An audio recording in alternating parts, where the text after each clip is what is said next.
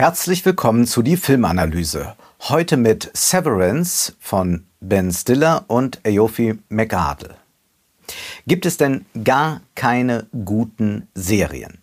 Doch, es gibt Severance. Die in diesem Jahr auf Apple TV erschienene Serie lohnt sich sehr. Sie ist ein wahres Glanzlicht.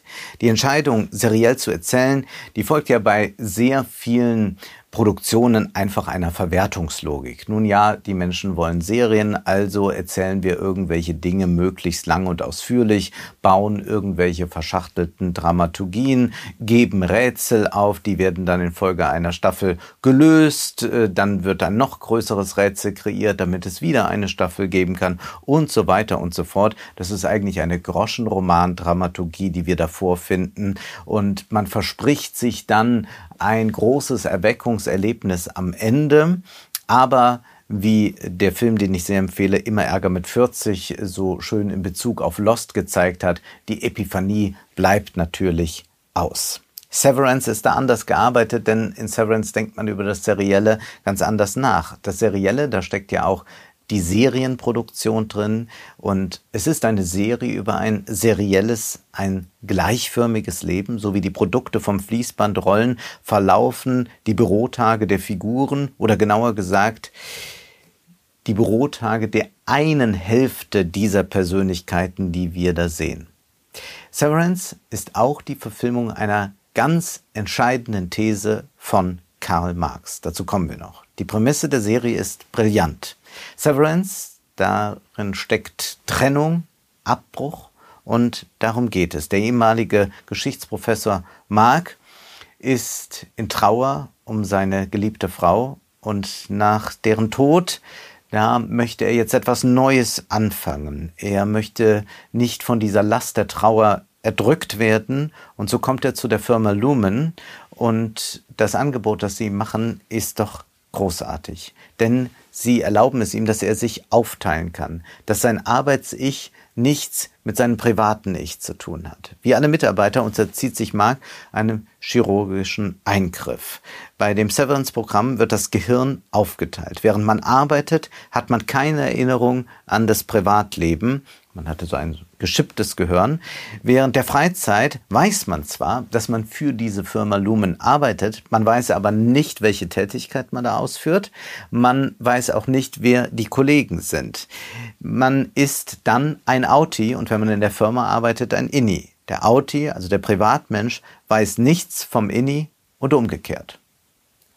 Adam Scott spielt diesen Mark und er lässt die Durchschnittlichkeit eines Büromenschen zum Ereignis werden. So großartig spielt er das, äh, diese unglaubliche Lethargie, das Stoische, das Trainieren, dann aber auch ein guter Kollege zu sein. Dann, wenn sich doch langsam Zweifel in seinem Gesicht zeigen, wenn sich Widerstand regt, äh, wie äh, fein da die Unterscheidungen sind, äh, die wir in diesem Gesicht ablesen können. Das ist schon große Klasse. Mark wird während der Arbeit ja nicht erinnert, wer er da draußen ist. Und das wird auch sehr schön veranschaulicht dadurch, dass die Mitarbeiter der Firma immer durch einen Aufzug müssen, um dann ins Büro zu gelangen. Und wir sehen dann, wie die Kamera einen Dolly-Zoom hinlegt. Also das ist ja äh, das entgegengesetzte, äh, also man geht in entgegengesetzte Richtung, äh, die Kamerafahrt und Zoom verlaufen in entgegengesetzter Richtung. Und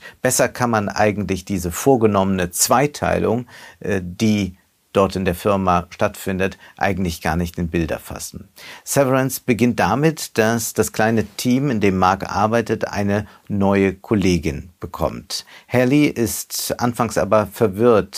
Sie kann sich gar nicht so recht in diese neue Arbeitswelt integrieren. Man muss ja auch erst erklären, wer sie ist, warum sie da ist. Langsam muss sie lernen, sich im Büro zurechtzufinden, auch die Rituale der Kollegen zu verstehen. Sie muss sich diesem Rhythmus hingeben, bis man eingespielt ist.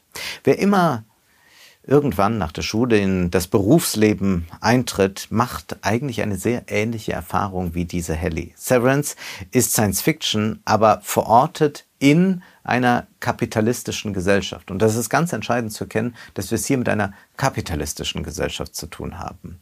Es ist auch eine Abenteuerserie, insofern als Abenteuer in dieser Firma stattfindet. Man rennt durch die Gänge, man erkundet wieder etwas Neues, steht vor neuen Rätseln und es ist auch eine Horrorserie, denn das Heimliche, das wird hier unheimlich.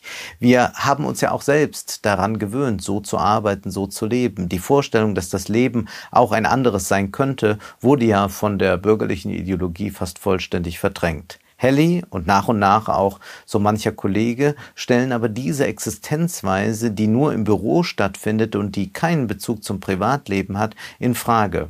Denn was auch sehr schnell deutlich wird, das ist nicht eine angenehme Arbeitsatmosphäre, auch wenn das suggeriert wird. Nein, eigentlich leiden diese Figuren fürchterliche Qualen. So müssen sie beispielsweise immer wieder in den Pausenraum, in den Break Room. Und Break meint hier auch, dass sie gebrochen werden. Sie müssen Buße tun für irgendwelche Vergehen. Sie müssen immer wieder sich schuldig bekennen, was sie, wie es dann heißt, der Welt angetan haben. Und dieses Schuldeingeständnis, das muss glaubwürdig klingen. Nicht einmal, nicht hundertmal muss man es aufsagen, sondern über tausendmal. Man muss es internalisieren. Und das ist auch etwas, was wir natürlich in unserer Gesellschaft finden, dass es wiederholt werden muss, bis es vollkommen internalisiert ist, bis auch diese Schuld äh, bei den Arbeitern äh, angekommen ist, dass man sich selbst schuldig fühlt. Das steckt ja schon in einem Wort wie Arbeitnehmer. Und so soll man sich auch schuldig fühlen, wenn man zum Beispiel höhere Lohnforderungen hat. Die Serie hat Längen, aber sie ist nicht langweilig. Es dauert, bis man realisiert, wo man sich eigentlich befindet, was da mit einem gemacht wird. Und bei manchen erschließt sich genau dies ja nie. Es gibt ja nicht wie in Matrix einfach so eine rote Pille und dann weiß man alles, sondern mühsam muss man sich dem nähern. Das Design der Serie ist hochinteressant. Man arbeitet hier auch mit einem Verfremdungseffekt. Das Vertraute wird unvertraut. Ja, es gibt Computer, es gibt Tastaturen, aber das ist sehr klobig. Diese Computer haben eher etwas von einem Retrofuturismus. Also es ist irgendwie in der Zukunft, aber es hat auch einen Bezug zu alten Geräten. Es ist auf jeden Fall eine Zeit, in der es den Kapitalismus gibt. Aufgerufen werden natürlich auch Fragen, die das existenzialistische Theater gestellt hat. Man denkt zum Beispiel an Sartre, an die geschlossene Gesellschaft oder auch an das absurde Theater, weil es natürlich eine unglaubliche Redundanz hat, eine Wiederkehr, ohne dass es ein Fortkommen gibt für äh, die Angestellten da im Büro. Und man denkt an UNESCO oder an Beckett. Marks Kollegen sind Helly, die hat Petey ersetzt, mit dem Mark als Inni in irgendeiner Weise befreundet war. Dann gibt es den emsigen Dylan, den melancholischen Irving. Und dann gibt es noch den aus dem mittleren Management, Milchik. Er ist liberal, freundlich, kann auch das Neusprech, das heute abverlangt wird, aber er hat auch eine ganz brutale Seite. Und dann gibt es noch Harmony, die eine ganz merkwürdige Gestalt ist, die eine sehr gefährliche Gestalt ist. Dissidenz ist hier eigentlich unmöglich, aber es gibt sie natürlich in Form von Petey, über den erfahren wir im Laufe der Staffel mehr. Und auch eine rote Pille könnte man sagen, gibt es in gewisser Weise. Es gibt einen roten Umschlag, der ausgehändigt wird und Mark findet da eine Adresse. Aber es ist nur ein kleiner Schritt. Es braucht sehr viele Schritte, um zu erkennen, in welcher Lage man sich eigentlich befindet. Es ist wunderbar, wie diese Serie mit Räumlichkeit spielt. Denn wir sehen zwar, dass es da dieses Firmengebäude von außen gibt, aber sobald man in der Firma ist, wird man auch als Zuschauer zu einem Inni und erlebt diese große Ortlosigkeit. Das bedeutet zum einen, dass diese Firma überall sein könnte, beziehungsweise dass sie überall ist. Und zum anderen hat das auch gerade äh, diese unglaubliche Sogwirkung, dass wir uns nicht mal so gerade zurechtfinden, sondern dass wir uns auch selbst mit den Figuren laufend orientieren müssen. Wir sehen diese langen weißen Gänge, wir sehen da äh, dann irgendwo Schwärzen, wo man nicht weiß, darf man da überhaupt noch hingehen. Äh, der Raum äh, erscheint manchmal etwas leicht gekrümmt. Wir erleben also, wie wir eigentlich in einem Maße entortet werden, dass wir überhaupt unsere Orientierung verlieren und dabei aber auch noch wissen, dass wir zugleich beobachtet werden. Denn das passiert den Figuren gerade durch Milchig immer wieder, dass sie plötzlich zur Rede gestellt werden, dass da plötzlich jemand auftaucht und sie zurechtweist. Und die Serie hat auch, das dürfen wir nicht verschweigen, Humor. Denn so erfahren wir viel über die moderne Arbeitswelt. Da wird viel auf die Schippe genommen. Zum Beispiel, wenn jemand Wut hat, dann soll er doch bitte einfach eine Anfrage stellen auf eine Umarmung. Oder Mark wird vorgeworfen, nicht genug zu lächeln. Er muss dann Emotionsarbeit leisten. Diese Verfremdung, die da vorgenommen wird unserer modernen Arbeitswelt, führt uns natürlich zu einer gewissen Klarheit über die Verhältnisse, in denen wir leben, über so etwas wie Work-Life-Balance. Äh, neue Arbeitsformen werden hier natürlich auch äh, persifliert, teambildende Maßnahmen. Es gibt eine äh, Szene, wo es trotzigen Jazz zu hören gibt. Ist der Jazz da eine Form der Befreiung oder doch wieder nur der Gängelung? Und was wir so kennen aus Silicon Valley Unternehmen, Tischtennisplatten, Massage, Ruheräume, all diese Spirenzien, sowas wird natürlich hier auch aufgegriffen. Das aber betrifft ja meistens nur mittlere und höhere Angestellte. Die klassische entfremdete und eintönige Arbeit und dazu gehört eben das, was da in Severance getan wird, auch. Äh, das sehen wir dort eben auch. Das ist ja etwas, was immer noch vorhanden ist und was äh, äh, tatsächlich auch im Westen nicht ausgestorben ist, auch wenn das viele glauben. Man könnte meinen, ja, vielleicht üben Mark und die anderen da Bullshit-Jobs aus. Und man fragt sich, was arbeiten die da eigentlich? Nun, sie sind Teil des Marco Data Refinement Department Teams. Aber was heißt das schon? Sie betrachten die ganzen Tage über Bildschirme und müssen dort äh, Nummern erkennen, scary numbers, und diese Nummern müssen sie dann auswählen. Angeblich geht es darum, Kraftausdrücke aus Filmen zu zensieren, aber was da eigentlich vor sich geht, das erfahren Sie nicht, erfahren wir nicht. Es ist also, was hier angesprochen wird, eine Entfremdung durch die Arbeitsteilung auch deshalb, weil die einzelnen Abteilungen überhaupt nicht miteinander reden und überhaupt nicht wissen, was wer eigentlich macht. Das ist sehr assoziativ angelegt, auch deshalb, weil man natürlich bei dieser Arbeit auch an ganz andere Jobs denken kann, nämlich an Clickworker. Die Frage nach den Bullshit-Jobs kann aber eigentlich gar nicht beantwortet werden, denn wir wissen schlichtweg nicht, was sie dort eigentlich machen. Dies könnte man nun aber einfach nur darauf zurück zu, äh, zurückführen, dass es eine Arbeitsteilung gibt. Und die Entfremdung rührt dann daher, dass man nicht die komplette Ware, nicht das komplette Produkt produziert, sondern nur einzelne Teile.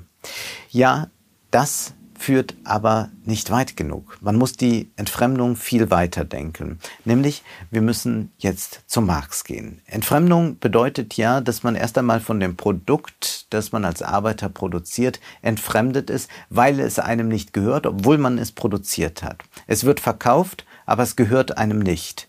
Man arbeitet mit Produktionsmitteln zudem, die einem nicht gehören. Mark und alle anderen haben kein Eigentum in dieser Firma. Sie arbeiten mit dem Eigentum der Firma. Und wenn Sie sich gut benehmen, dann bekommen Sie auch schon mal Waffeln geschenkt. Marx fragt 1844 in seinen ökonomisch philosophischen Manuskripten, was denn eigentlich diese Entfremdung ist. Und er sagt, das kann nicht nur mit der Arbeitsteilung zusammenhängen. Er sagt, wie würde der Arbeiter dem Produkt seiner Tätigkeit fremd gegenübertreten können, wenn er im Akt der Produktion selbst sich nicht sich selbst entfremdete? Das Produkt ist ja nur das Resümee der Tätigkeit der Produktion. Wir müssen also erst einmal von diesem Produkt weggehen und begreifen, wie eigentlich gearbeitet wird. Die aufmüpfige Helly bekommt erklärt, jedes Mal, wenn du dich hier wiederfindest, ist es, weil du dich entschieden hast, zurückzukommen. Naja, der Auti entscheidet sich, dass der Inni wieder arbeiten soll. Aber was hat das überhaupt mit Freiheit zu tun? Man kann ja gleich sagen, äh, die Berufswahl ist frei oder so etwas. Ja, wir sind da in der Sphäre des doppelt freien Lohnarbeiters, wie Marx es sagt. Man hat die Freiheit, den Arbeitsplatz zu wählen, aber da man nicht über irgendwelche Produktionsmittel verfügt, muss man die Arbeitskraft, muss man seine Arbeitskraft am Markt feilbieten. Marx bringt es dann auf den Punkt und wir sollten hier ganz genau uns jeden Satz ansehen.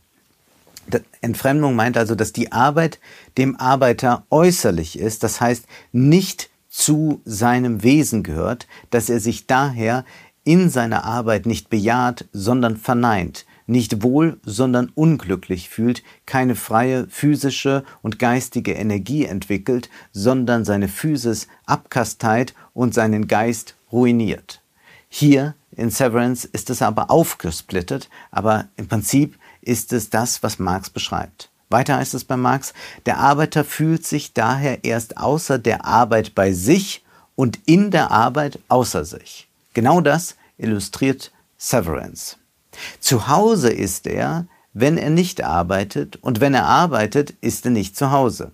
Seine Arbeit ist daher nicht freiwillig, sondern gezwungen Zwangsarbeit. Und das müssen die Innis sehr bald erfahren, wie sehr es sich hier um Zwangsarbeit handelt. Die Arbeit ist daher nicht die Befriedigung eines Bedürfnisses, sondern sie ist nur ein Mittel, um Bedürfnisse außer ihr zu befriedigen.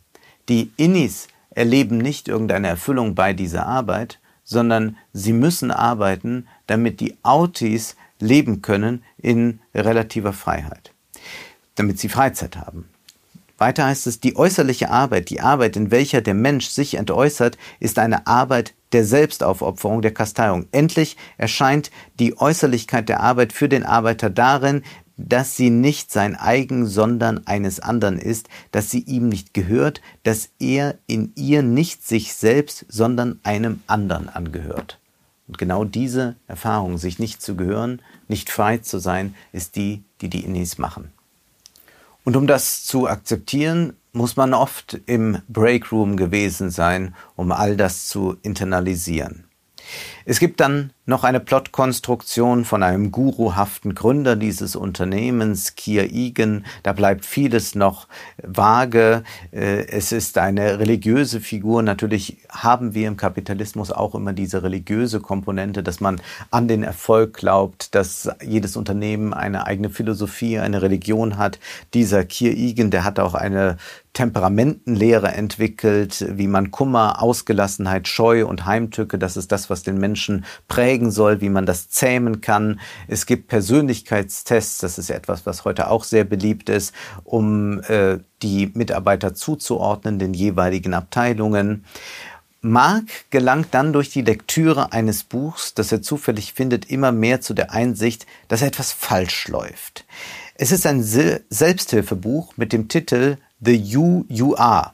Marx Schwager hat es verfasst, das weiß natürlich Marx Inni nicht, aber Max Auti weiß das.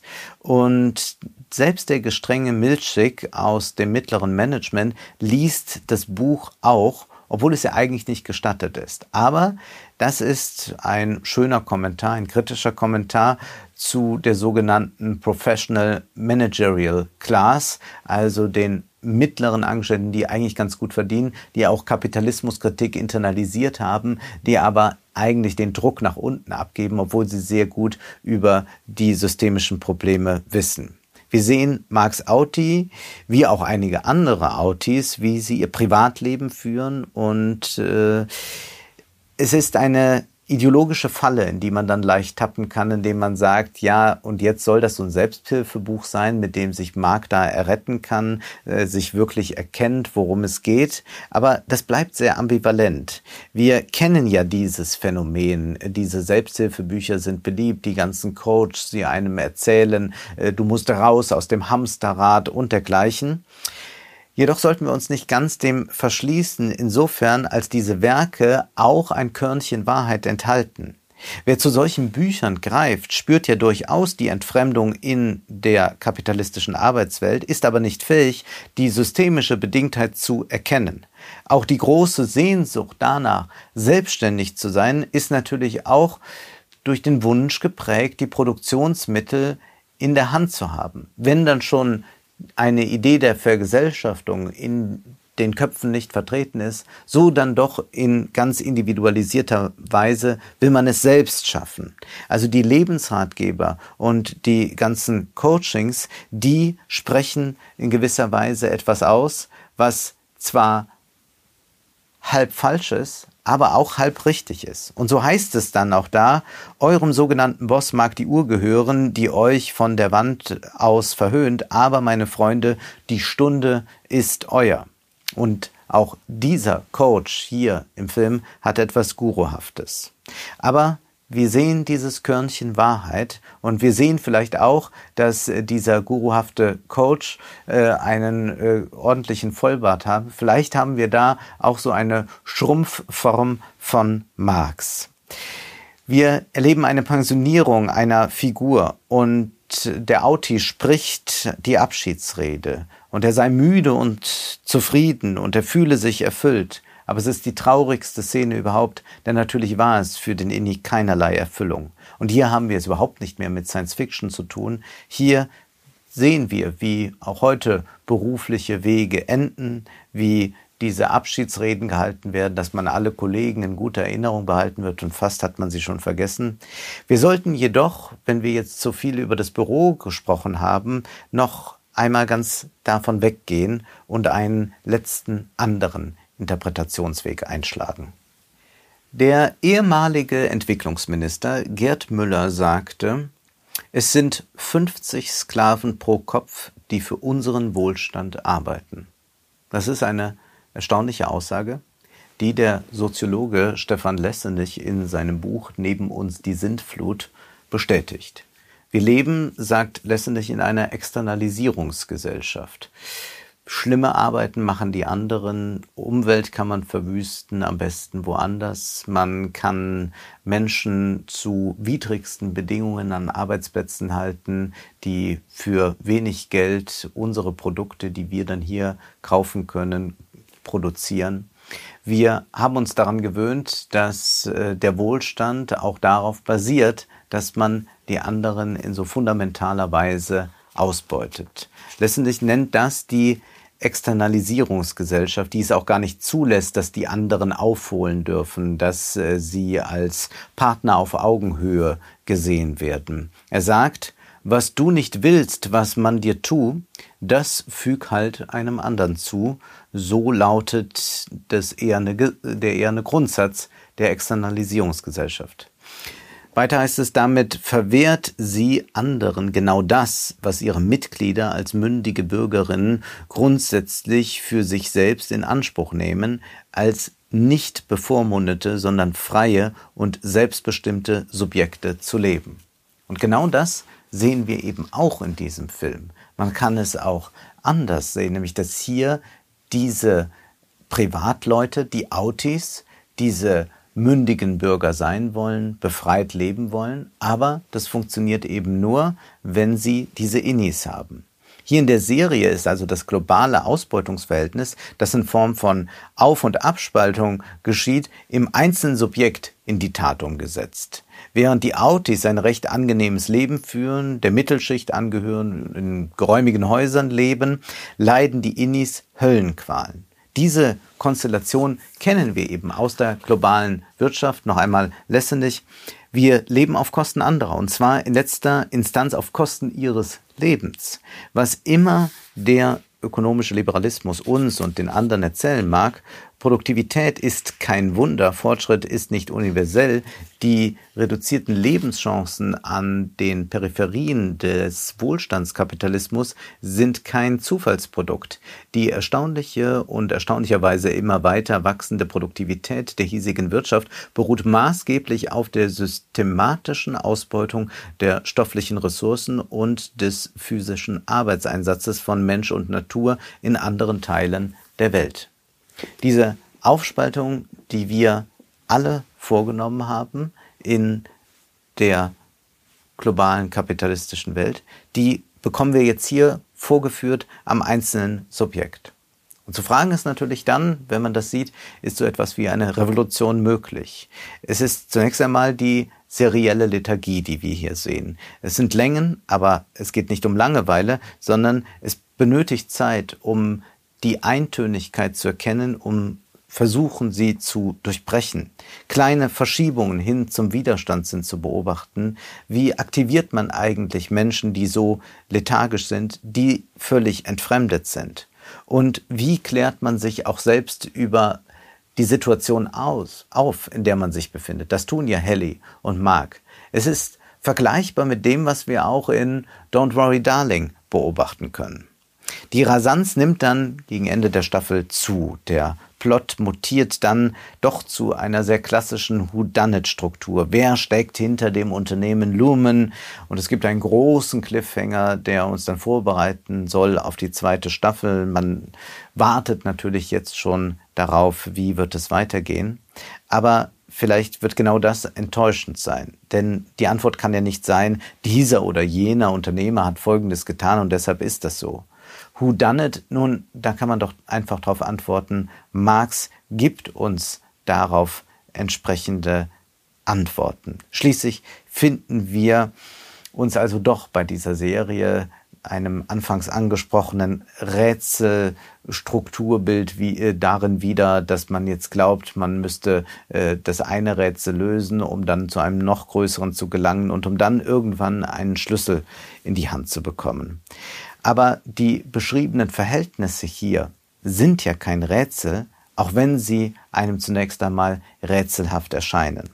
Ein offenes Ende und ein damit ein Ende dieser Serie, eine Konzeption als Miniserie, das wäre mutiger gewesen. Wer weiß, was die zweite Staffel bringt, vielleicht täuschen wir uns auch. Aber ein offenes Ende hätte uns zunächst einmal aber mit dieser Erkenntnis allein gelassen, denn diese Erkenntnis, die ist ja wahr und hätte uns dazu gebracht, dass wir, die wir meist Innis und Autis zusammen sind, nicht nur schauen, sondern sehen. Das war die Filmanalyse mit Wolfgang M. Schmidt. Ihr könnt den Podcast finanziell unterstützen, entweder unter www.paypal.me-filmanalyse oder unter der in der Beschreibung angegebenen Bankverbindung. Vielen Dank.